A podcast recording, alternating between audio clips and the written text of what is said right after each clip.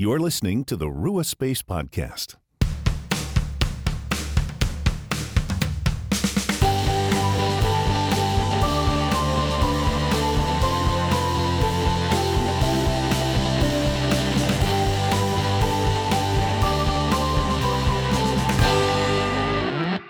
Friends, and welcome to the Rua Space Podcast, where we help you make space for the Father, Son, and Holy Spirit in your everyday life. I'm Phil, and today I am joined by Richard Lewis. And I'm excited to bring you this conversation because he's been on the podcast in the past when we talked about sort of the nuts and bolts of centering prayer, a uh, a conversation I really recommend that you go and listen to, but it's not necessary to have listened to that one to engage this conversation today. But he's back on the podcast today to talk about his new book, Sitting with God. And so in this conversation, he helps us dive into some of the outcomes of centering prayer. Of course, we engage contemplative practices to deepen our relationship with God, not to earn something, but it does bear fruit in our lives. It does make a difference. And so we talk about things such as letting go and how the centering prayer and contemplative practices that invite us into silence build us up to let go of things in the rest of our daily lives that might be getting in the way or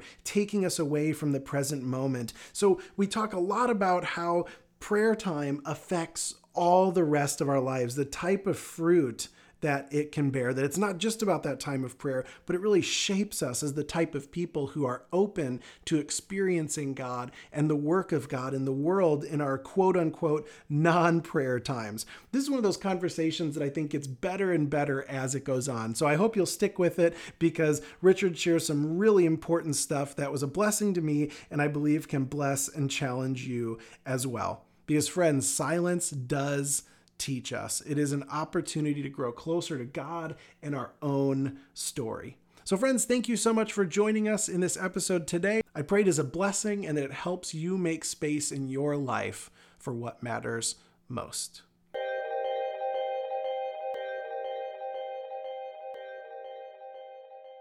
Rich, welcome back to the Rua Space podcast. It's so great to have you, an honor to get to talk with you about centering prayer again. Thanks. Thanks for having me back. It is. It's been a couple years or so, and it's great to be back. And I'm excited to uh, talk to your community about my book, Centering Prayer, and any other topics we want to share with your community. Absolutely. I've been diving into Sitting with God this last week, which just came out a week ago. So, congratulations on that. I do highly recommend people go check it out. You can find the link in the show notes and such. But we have had you on the show before where we really dug into centering prayer, what it is, how you do it. But what stood out right. to me in this book was how personal it was and all the things it's done for you. So I think this time we can focus a little bit on all the changes and uh, what it could mean to other people. So with that, can we talk about letting go because i feel sure. like there's there's so much to this idea of letting go and what that's meant to you and what that can offer to anybody who enters into silence i mean if you think about it uh, letting go is not just part of centering prayer. I mean, we do that, practitioners do that as part of centering prayer practice. Let go with your sacred word, or if you use an image or your breath to open to the presence and actions of God within. But the letting go that you do in centering prayer, I like to remind people you need to continue to do that outside of centering prayer. So wherever you are and whatever you're doing, you often need to let go of things or thoughts that are getting in the way of what you even need to do right in front of you and open to whatever that task is, whether it's sitting and talking with a spouse or friend or, or listening to your child or helping someone. You need to let go of any anything that's an obstacle so that you can be present to that person or that task. So it's not just confined to centering prayer. So it helps the practice and centering prayer helps you let go in everyday life. So, when you say letting go, what does that look like in a centering prayer practice? How do you go about it, or how do you sort of think about it, I guess? Well, in the practice, you know, as I mentioned, and I think maybe it's important to, to set, talk about, we call it the sacred word, but really it could be a word, which is generally one, two, or three syllables. It could be an interior image. So, and I recommend people use a word if you're an auditory person use an image, and I use an image um, of the Jesus icon in my head, and I, and I, don't draw it out of my head, but I use it if you're a visual person. If you're a more physical person, use your breath. And then if you just don't want to close your eyes and think you might fall asleep during centering prayer, you can center with your eyes open and stare at a spot in front of you. So in centering prayer, you, you sit, get comfortable, and then begin generally begin it with your sacred word and, and the purpose of it is just to open to the presence and actions of God within. And then whenever you find you're engaging any type of thought or emotion, you begin planning the day, you begin thinking about what you're going to do after your sit, or you think about something in the past that you regret or wish you had done better. That's when you interiorly bring this word to the forefront and then even let go of it once you're back to the present. And you do it as often as you need to. Sometimes you don't need to do it and you naturally bring yourself back. Other times, if you need to do it what seems like a zillion times, that's okay because you're just returning to the present and returning to opening to the presence and actions of God within. Yeah, I, I love that you mentioned breath there because that's the one that has been the most important for me. I'll do I'll do a sacred word or I'll do other practices as well, but that returning to the breath has really meant a lot to me personally. And what I discovered is as you said in your book, you talk about how it strengthens our reflex of letting go, right? So, as you were saying, in our relationships, in our work, we have to sort of let go. And when we do that in the prayer, it strengthens our ability to do that otherwise. So, can you think of a time where um, you have been outside your centering prayer, where you discovered that that reflex had been strengthened, that you noticed it? You're like, ooh, that is where I would have done something differently before this practice had become so important?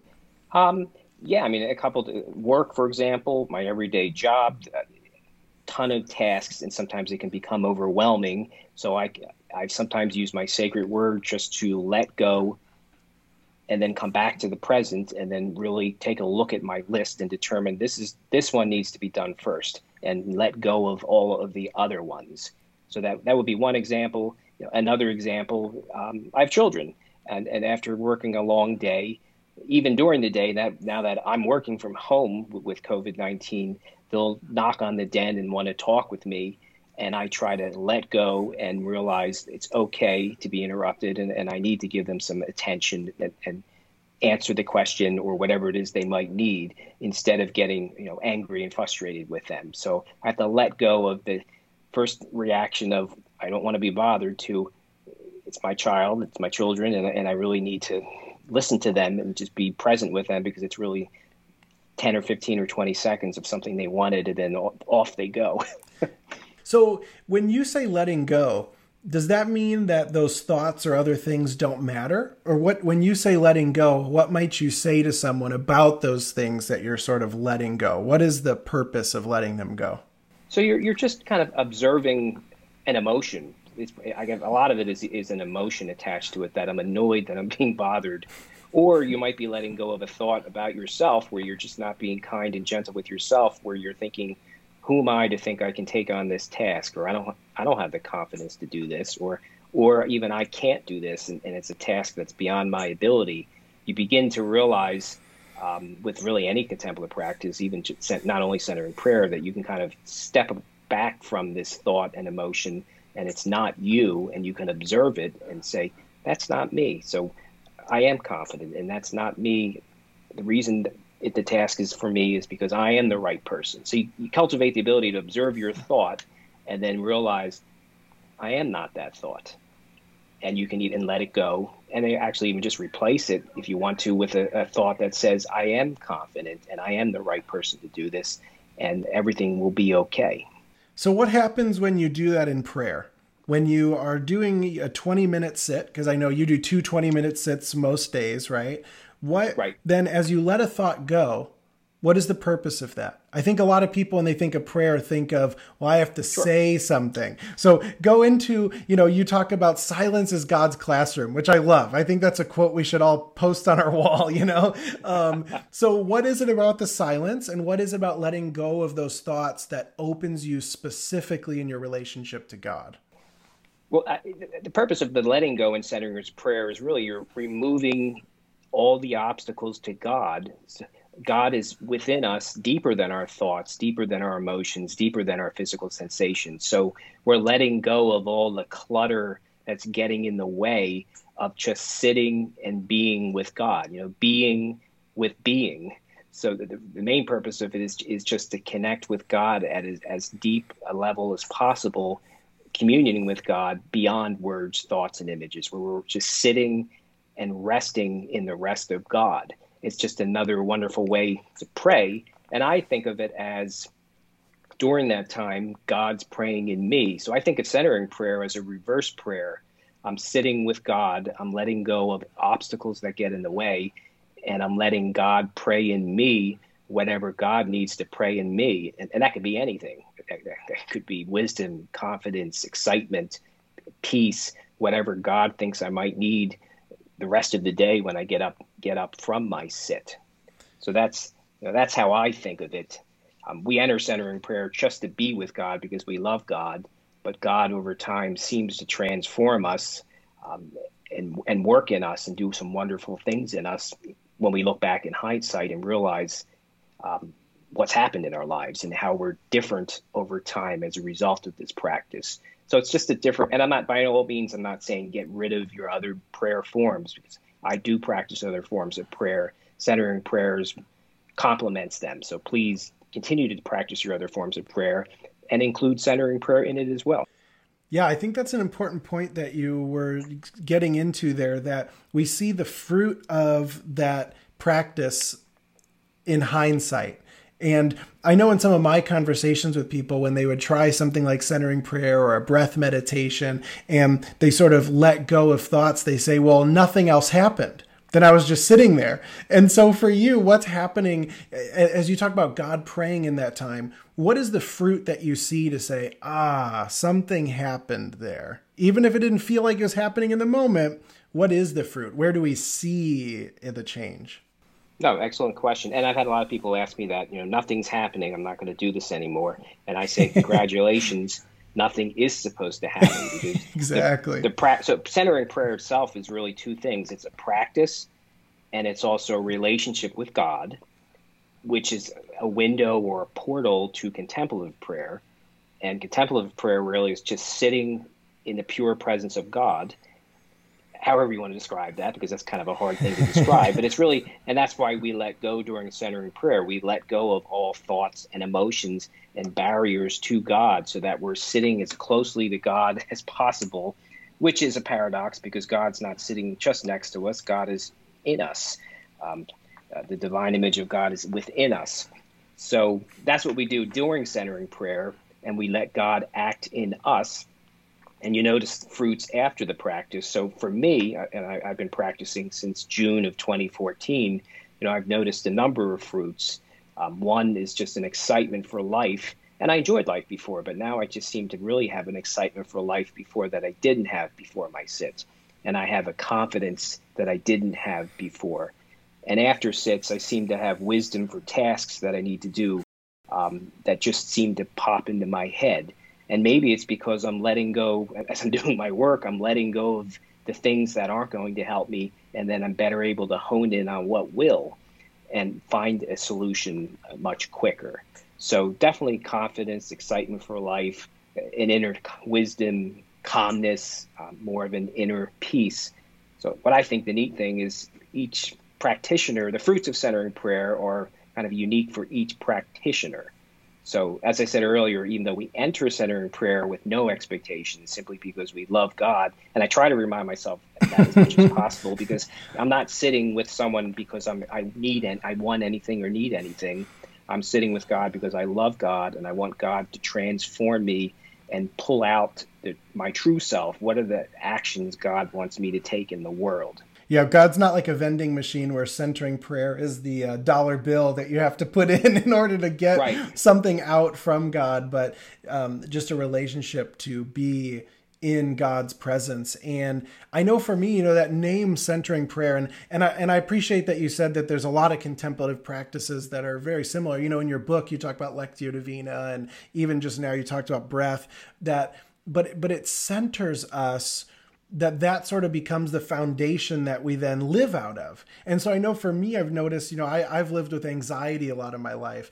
And when i when i can do a practice like centering prayer when i can engage the silence i discover that when difficult things come up it's not of my own strength that I'm all of a sudden different, but it's almost like my body and mind and spirit have been trained to return to that center, which is no longer my strength, but returning to the fact that God is right there next to me. It's almost like it gets me used to that, I guess. Right. No, and you're right. And I'm glad you mentioned that. I, I like to remind people, some of my coaching clients, if, if centering prayer is not a fit for them, and it's not a fit for everybody. I had one person that said, I need kind of a mantra in my head. So I suggested, so we continued working together, but they started doing Christian meditation where you're using kind of a mantra interiorly and that that helped them. And that's just another window into the same place that you're going in centering prayer. Lectio divina is, is the same thing. You can almost think of the last step of lectio divina is um, like centering prayer or christian meditation where you're resting in god. Um, so there's many the jesus prayer your breath walking the prayer labyrinth there's many different contemplative paths.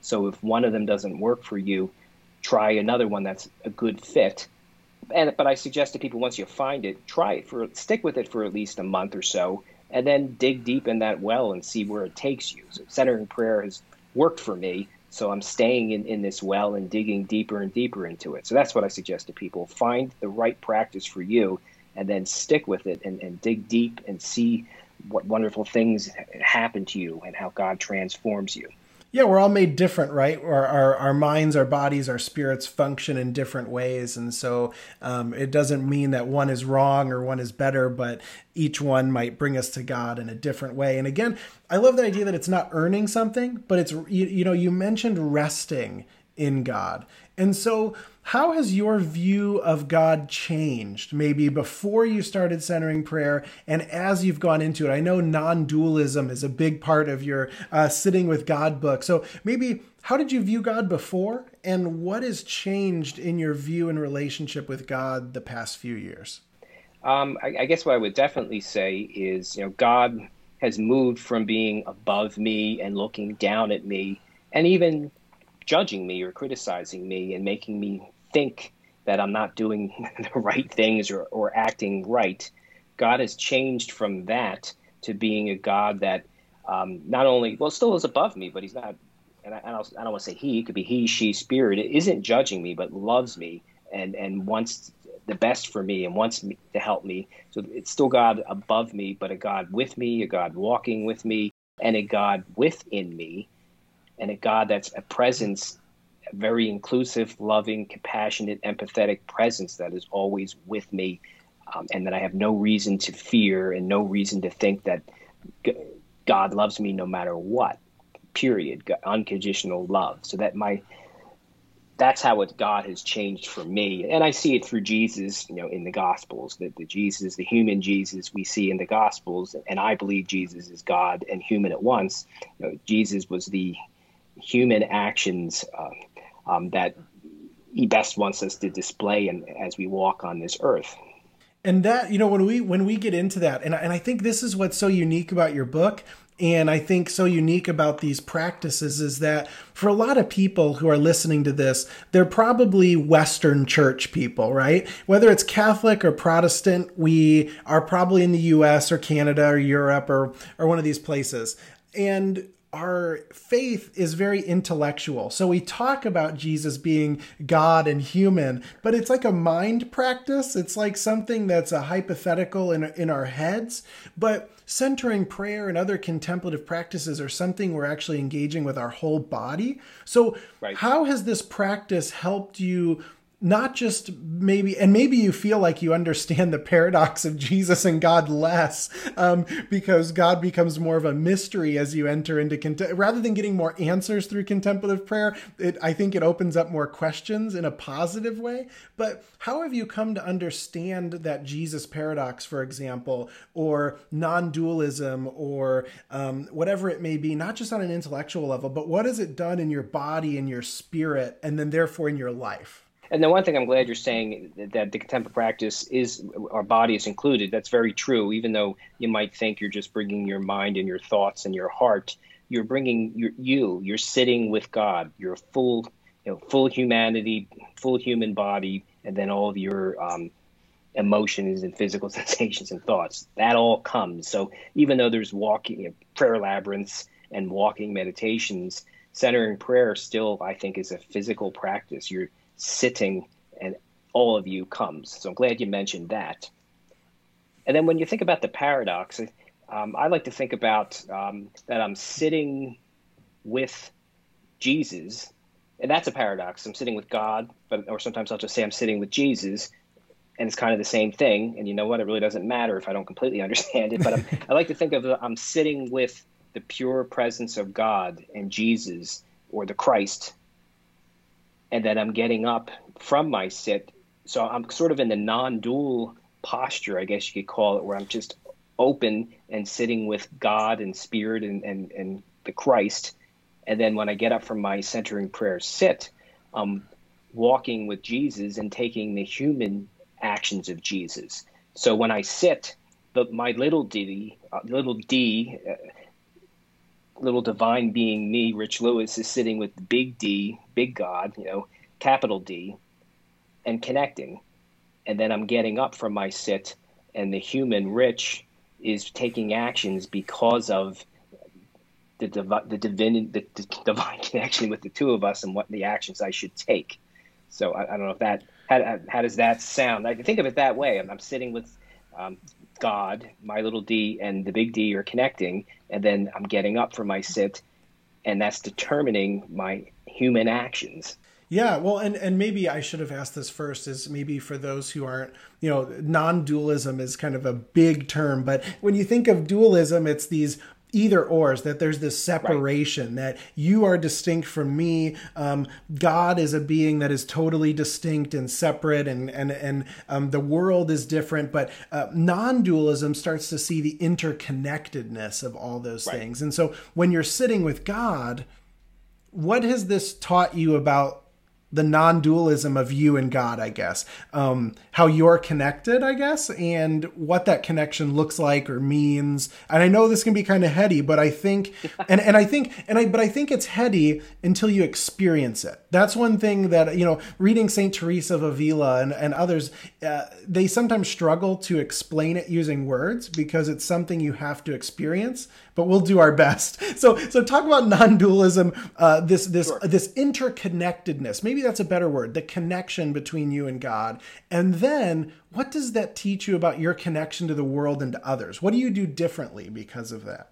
Yeah, I guess the interconnection means we're, we're not apart. So I'm, I'm not the it's whereas my centering prayer sit doesn't mean I sit with God and then I get up and say goodbye until my next centering prayer sit. We're always connected. Um, God and I are always connected.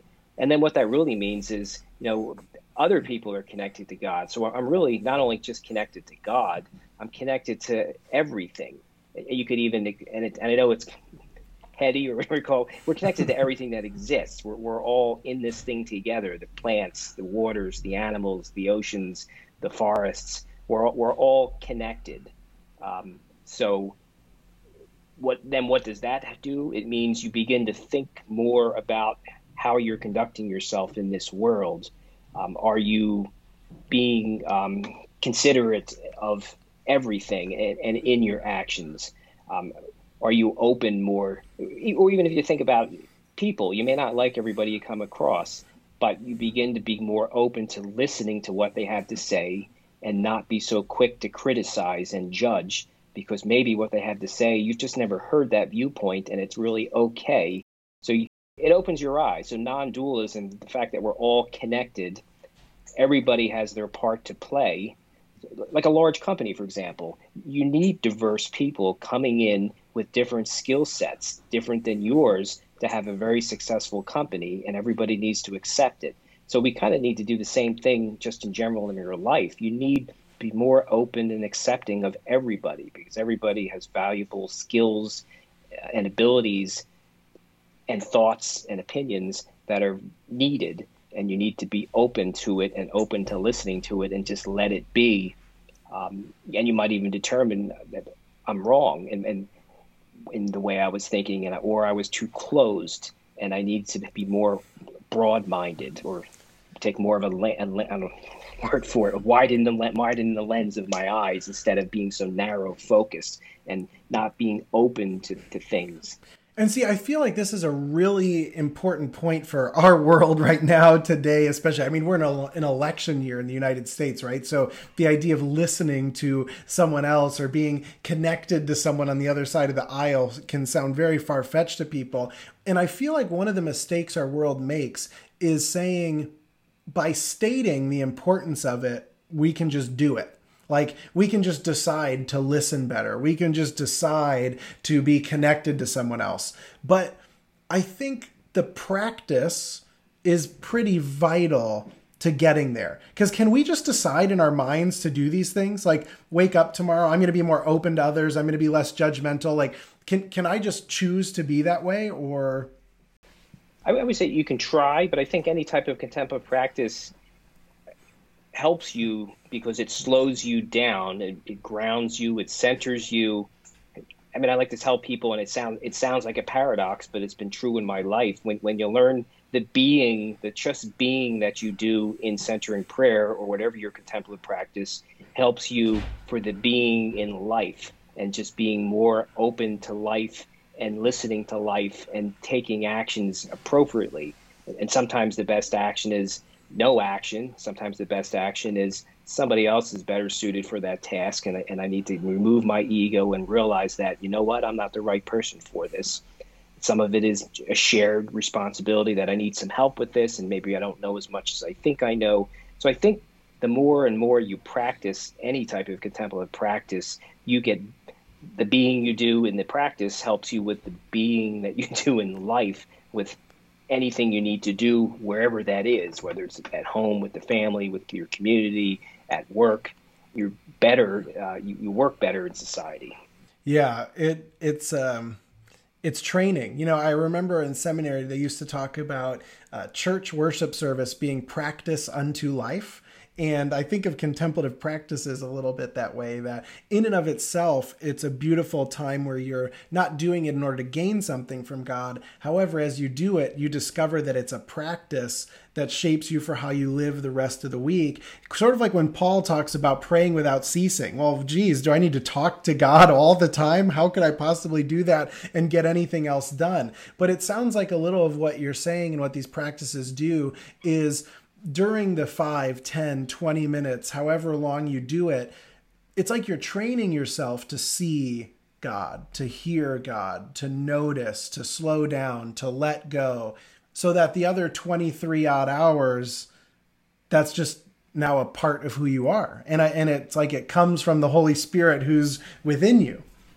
Right.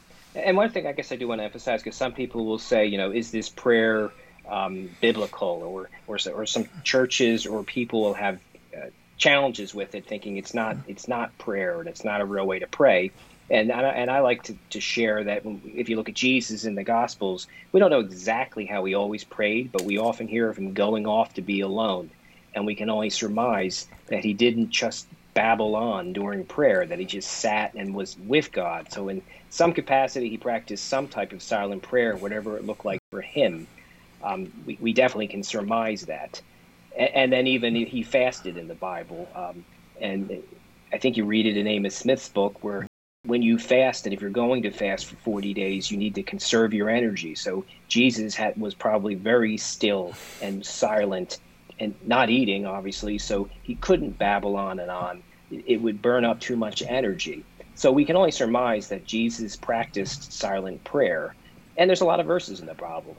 Be still and, and know I'm God, um, and, and phrases where Jesus went off alone, um, away from the crowds, to be silent and or just to get away. So, my opinion, it's you know it is very biblical, and silent prayer is is biblical, and that's probably how Jesus prayed, because when you're with your wife or spouse or friend, you're not always talking. Sometimes it's just nice to be that with that person I think Jesus did the same thing, and we're encouraged to do the same thing as well.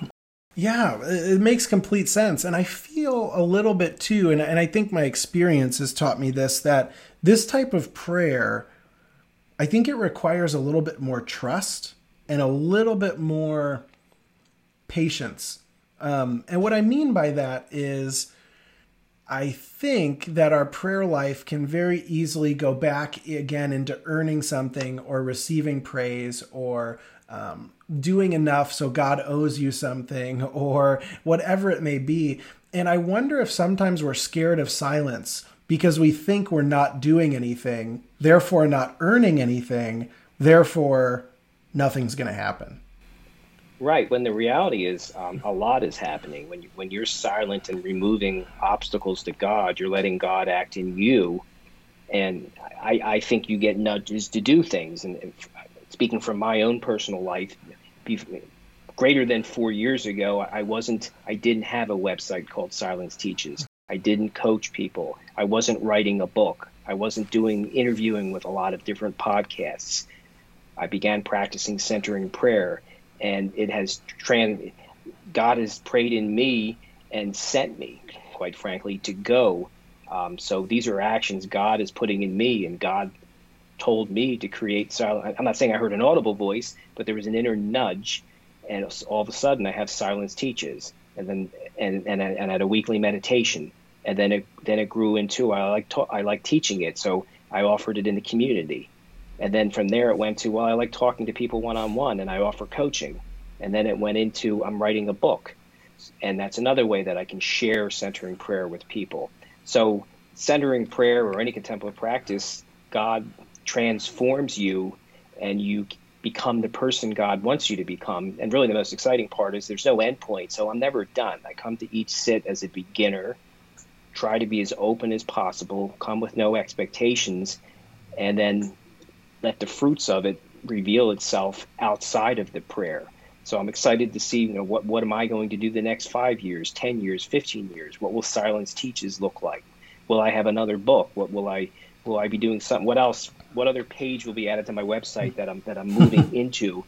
That I it, because I've listened, sat in the silence of God and let God act in me.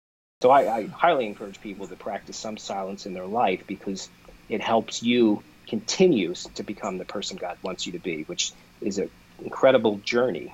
I, does does it help you with humility at all? Because is there a sense in which you realize more when it's silence and God's doing the acting? It doesn't really have much to do with me anymore. Not to say you don't matter, but sort of to say, mm-hmm. "Hey, I didn't bring anything to this practice, but now I'm seeing what God is doing, so it must be God do." You know what I mean? Does that make sense?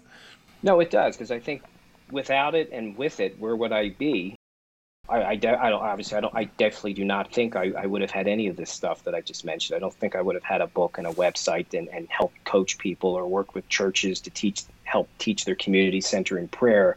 It was definitely you know as, as and I may have said it earlier. I'm sitting with God, then I'm getting up and partnering with God as I walk through everyday life, and that's for me the best way to do it. I'm, I'm I need God God needs me, He needs my human actions, and I need God giving me the inner nudges or wisdom or peace or confidence that I need for my human actions. So we both need each other. So if, if I cut the tie to God, I can do my human actions, but probably only half as good.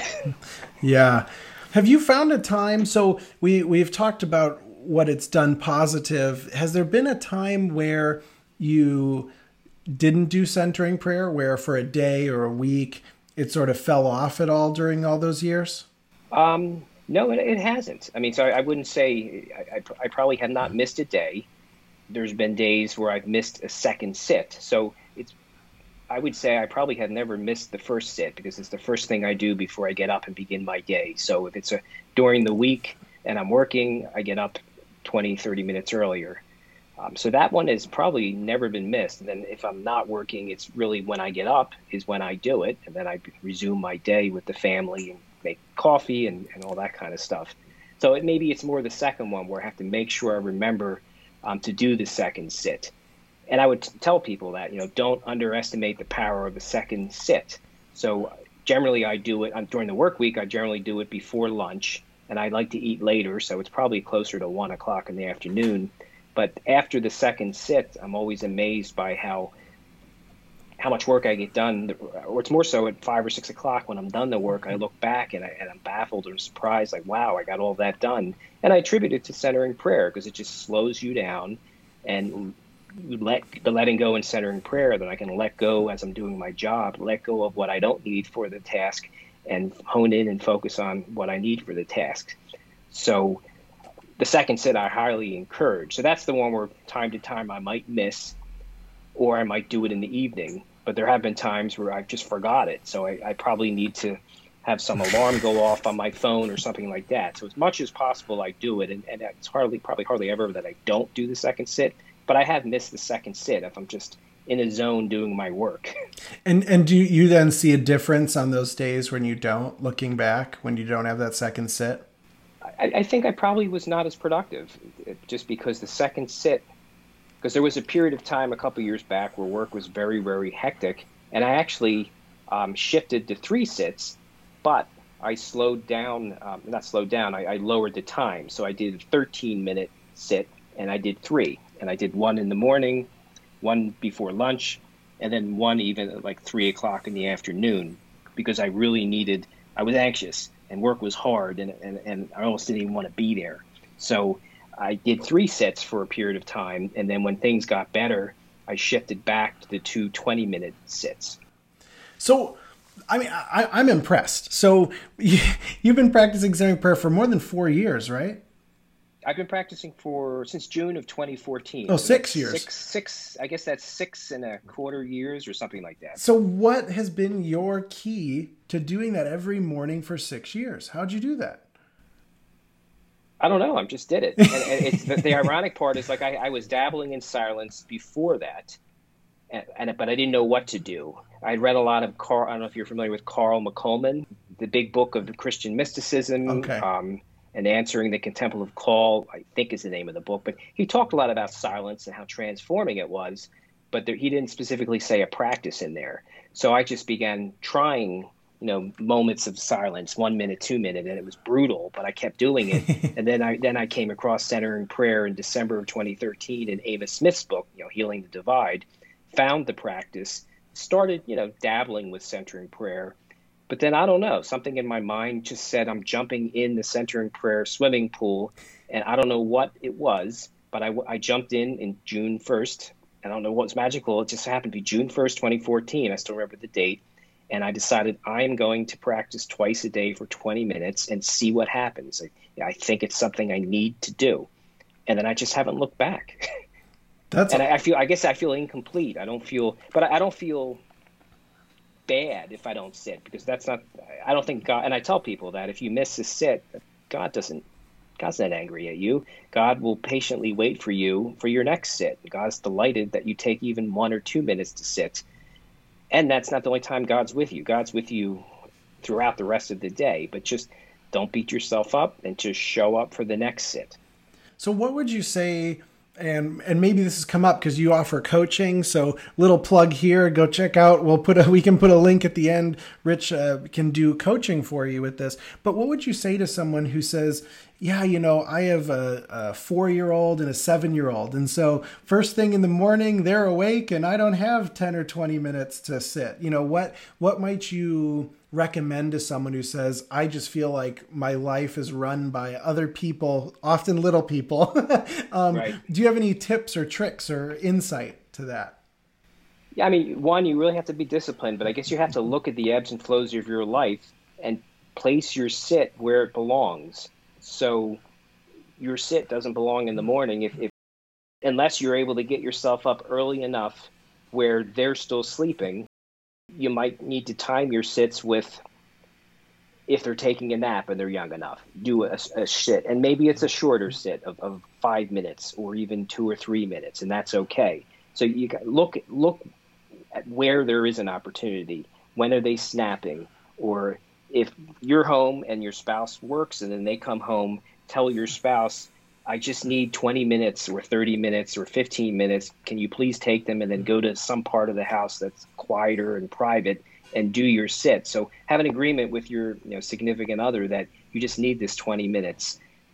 And I'm assuming they'll they'll help you there. So yeah, I guess you have to just look at your life and where can I put the sit, and then you really just need to discipline yourself. So if it means having a bell go off on your phone with with the time or something to remind you, then that's what you need to do. So one other thing before because I don't want to miss this part.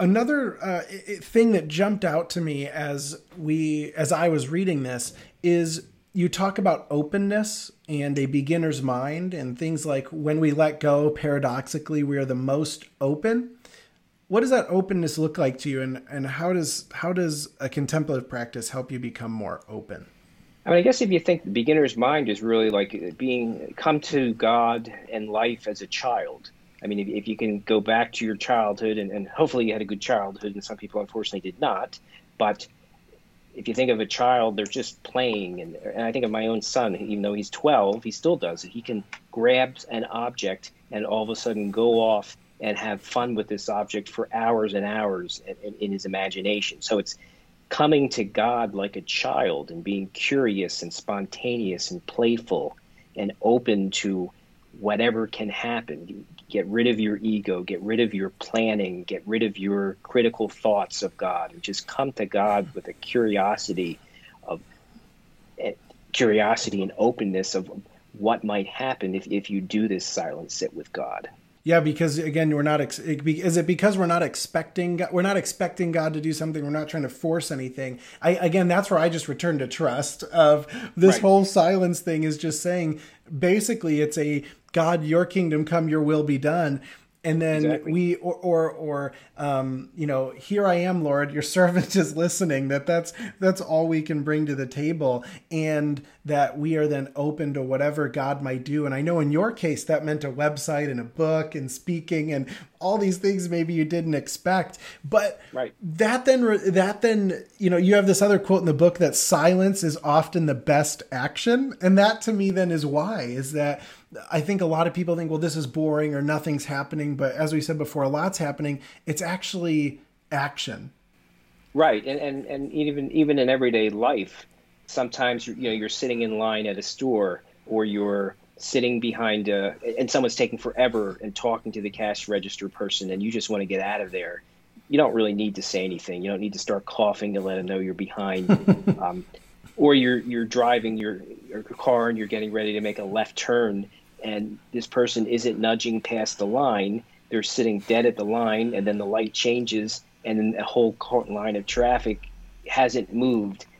Your your your reaction might be to bang the horn, and that's probably not a wise because you could possibly get them in an accident. So sometimes silence is the best action, or or even just you're sitting in a room and someone's saying something to you and it's making you really angry.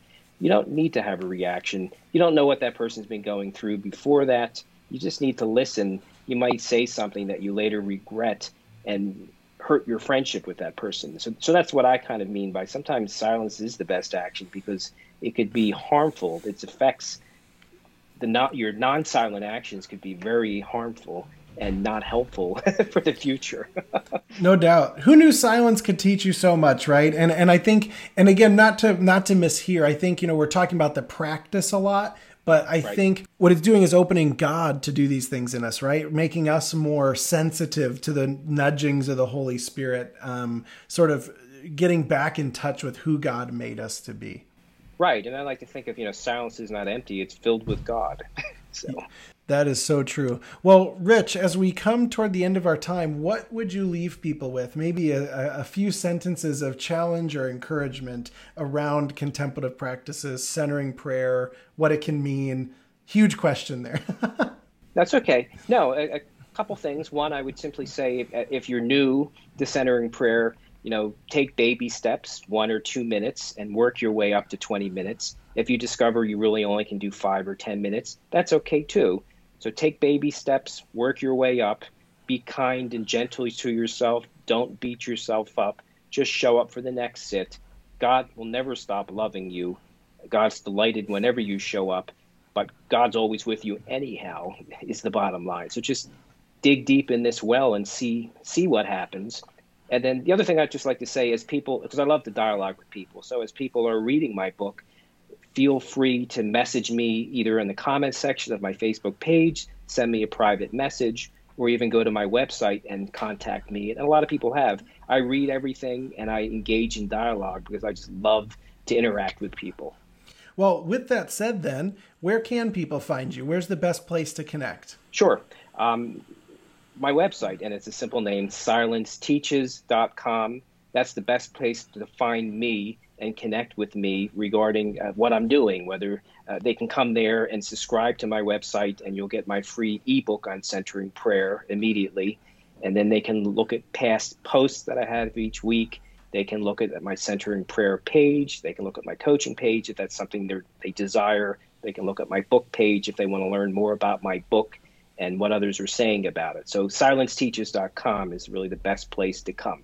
Yeah, and I do recommend signing up for that newsletter. That that short ebook is very helpful for practicing centering prayer, for getting started. Some beautiful words from Rich, and I do highly recommend checking out his new book, Sitting with God, that did just come out. You can find the link wherever you're listening to this. The link will be right below. You can go straight to purchase that book to bless Rich and uh, help him continue putting out this great content and uh, learn something for yourself along the way. So, Rich, thank you so much. This was a blessing to have you on again. I, I totally appreciate your time, and you're an encouragement to me. So, thank you. No, I appreciate it. Thanks for having me back. I, I, always love this talk with you. We have nice, fun conversations, and I hope this was something that will help your community. So, thank you very much.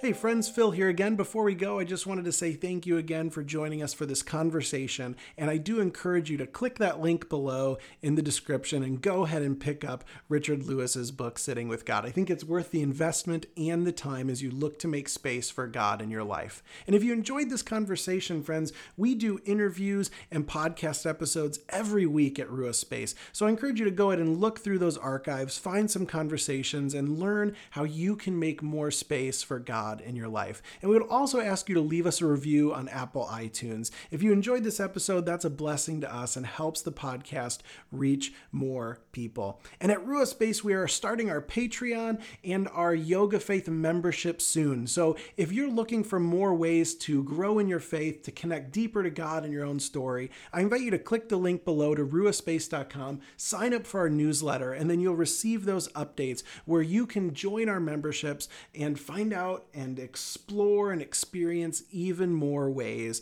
to grow in your faith. Thank you again, friends, and until next time, grace and peace be with you.